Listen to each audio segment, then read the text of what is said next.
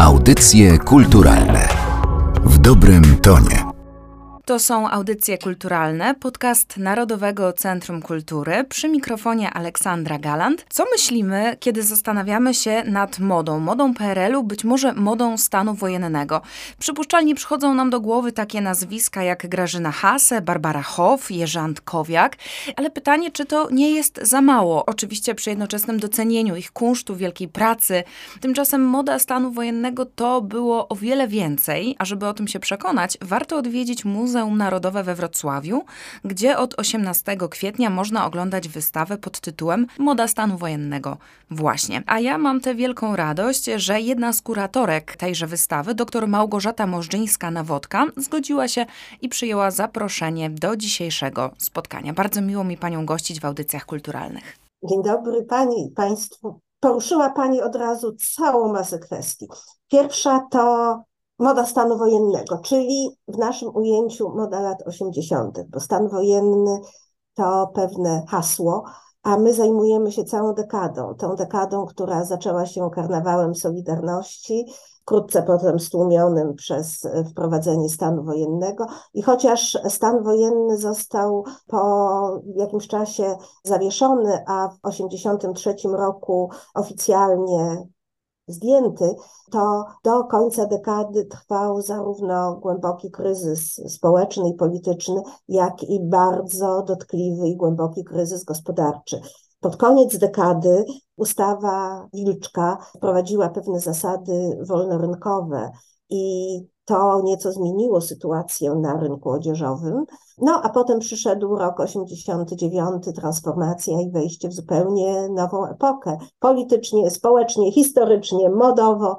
Także te lata 80. to jest czas bardzo trudny, złożony i pełen paradoksu. Bardzo się cieszę, że już na samym początku naszej rozmowy pani poruszyła ten wątek, właściwie zaczęła omawiać tło historyczne, bo wydaje mi się, że o modzie tamtego okresu nie można mówić, nie biorąc pod uwagę tego, co w Polsce się wtedy działo, zarówno na scenie politycznej, jak i społecznej.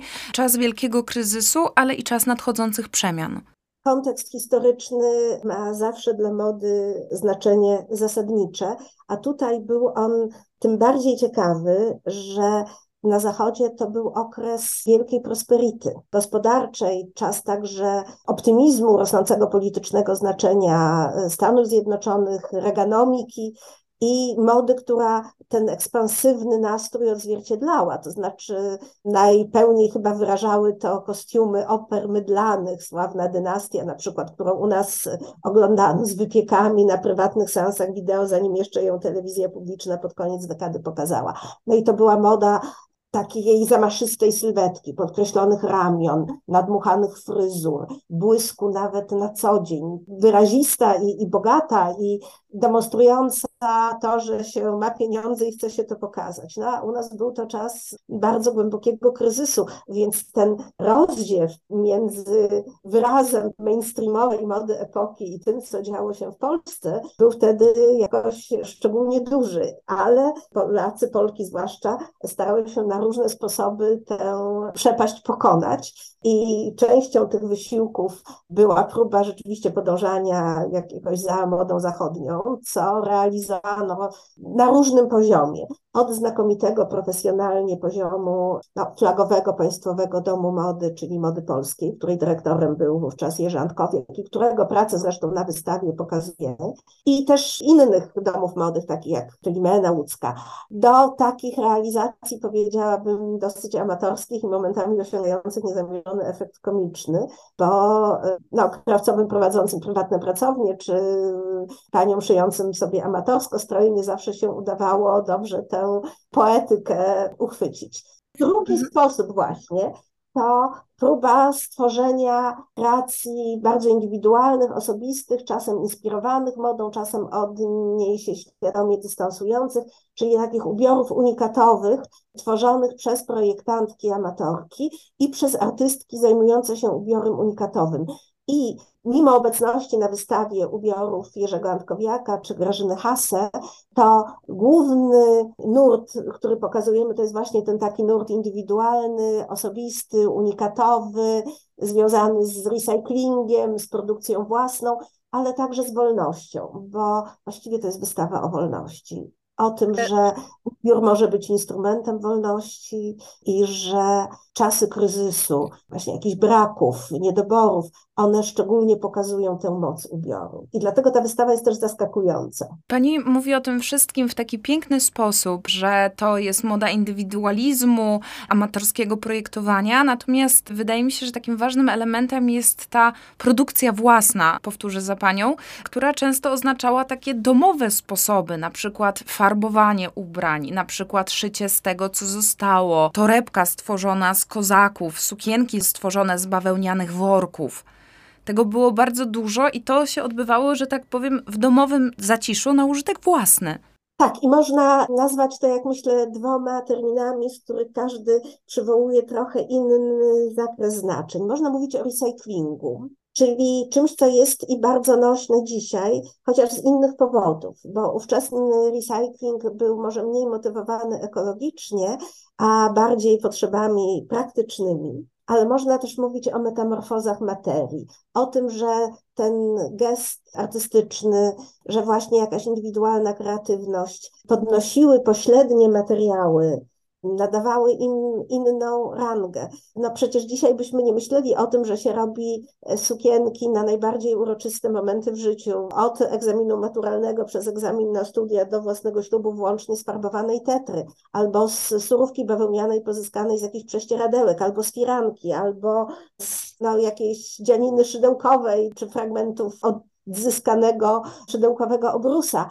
I można na to patrzeć jako na przejaw no, pewnego niedostatku, prawda, jakichś problemów, ale można też patrzeć na to, że w trudnych okolicznościach się uwalnia kreatywność. No właściwie taka najkrótsza definicja aktu kreacyjnego to jest zrobić coś z niczego. I ta fraza w ogóle bardzo często się pojawiała w rozmowach z właścicielkami czy projektantkami tych ubrań, ale był też inny element, że to uwolnienie własnej kreatywności, własnej przedsiębiorczości, takiego rękodzielniczego zainteresowania ubraniem pozwalało też pokonać różnego rodzaju ograniczenia, także poczucie kompleksów, jakiejś niższości i taki też wątek, który się w tych rozmowach przewijał, to jest, ta suknia była tak indywidualna, że ja się mogłabym była pokazać na herbatce angielskiej królowej i też by było ok, bym się czuła w porządku. Czyli to była wolność osiągana przez ubranie w rozmaitych aspektach.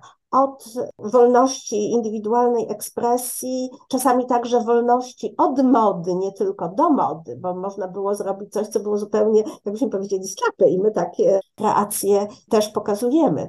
No i jeszcze chyba trzeba sobie uświadomić, że ten recycling i to rękodzieło się działo w zupełnie innym kontekście, takim społecznym i kulturalnym niż dzisiaj.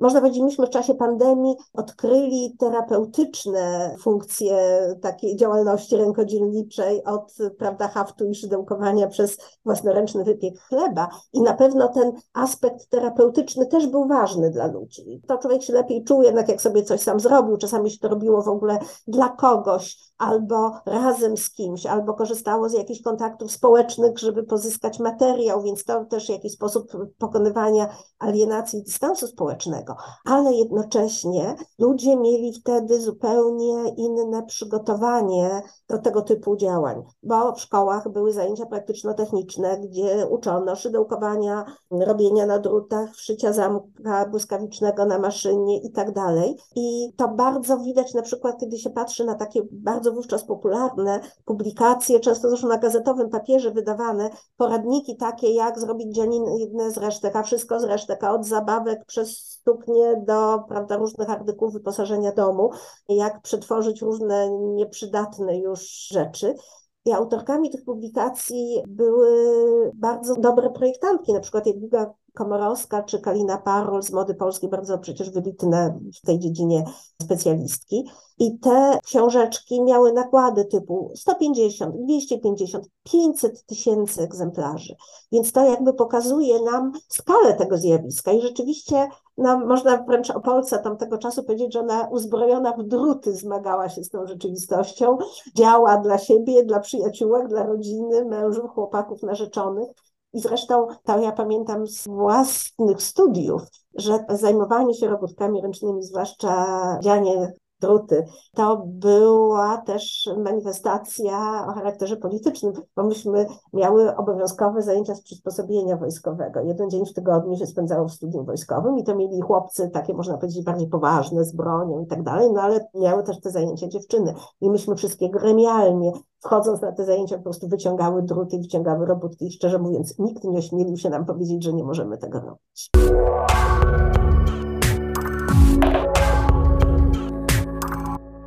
Powiedziała Pani najpierw o narzeczonych chłopakach, braciach, dla których kobiety i panie przygotowywały jakieś własnoręcznie robione stroje. Moda męska to jest chyba ciekawy wątek, bo mam wrażenie, że to, co do tej pory Pani mówiła, w dużej mierze dotyczy kobiet, no bo jakoś tak generalizuje się, że to one bardziej dbają o swój wygląd, są przywiązane do detali.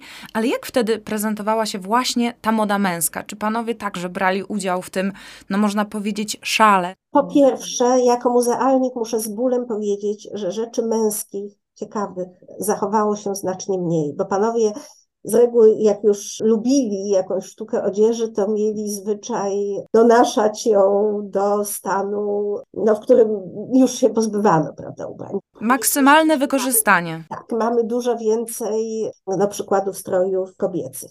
Ale takim charakterystycznym dla mody męskiej stylem ubrania wówczas był taki styl na konspirę, czyli wyciągnięty sweter, jakieś dżinsy, kurtka w stylu militarnym, prezentowy plecak, którym no, to była taka jasna sugestia, że są przenoszone jakieś ulotki czy literatura drugiego obiegu. To był styl, który miał bardzo ciekawe korzenie historyczne, bo on z jednej strony nawiązywał do takiego stylu ubioru akowskiej młodzieży z czasów wojny, powstania warszawskiego zwłaszcza, ale przefiltrowanej przez popiół i diament, przez wizję filmową i rolę Cybulskiego, a z drugiej sięgał do no, takiego klimatu kontestacji i protestów studenckich 68 roku.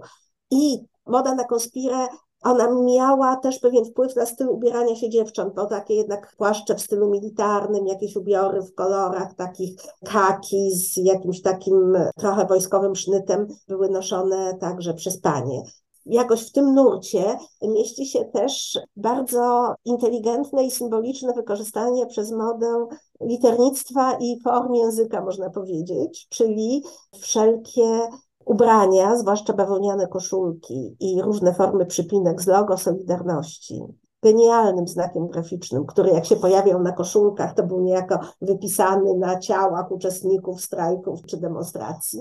Potem, już w okresie stanu wojennego, takie bawełniane koszulki, które też pokazujemy na wystawie z tymi inicjałami EA, element antysocjalistyczny, też noszone w charakterze jakiejś no, demonstracji politycznej powrót do biżuterii patriotycznej, do różnych form krzyżyków, orzełków. Jednocześnie nie można zapominać o subkulturach, o modzie młodzieżowej, która nie jest właściwie tematem naszej wystawy. Ona wymaga, jak sądzę, odrębnego opracowania i pokazania i takiego bardzo związanego z ówczesnym po prostu rynkiem muzycznym.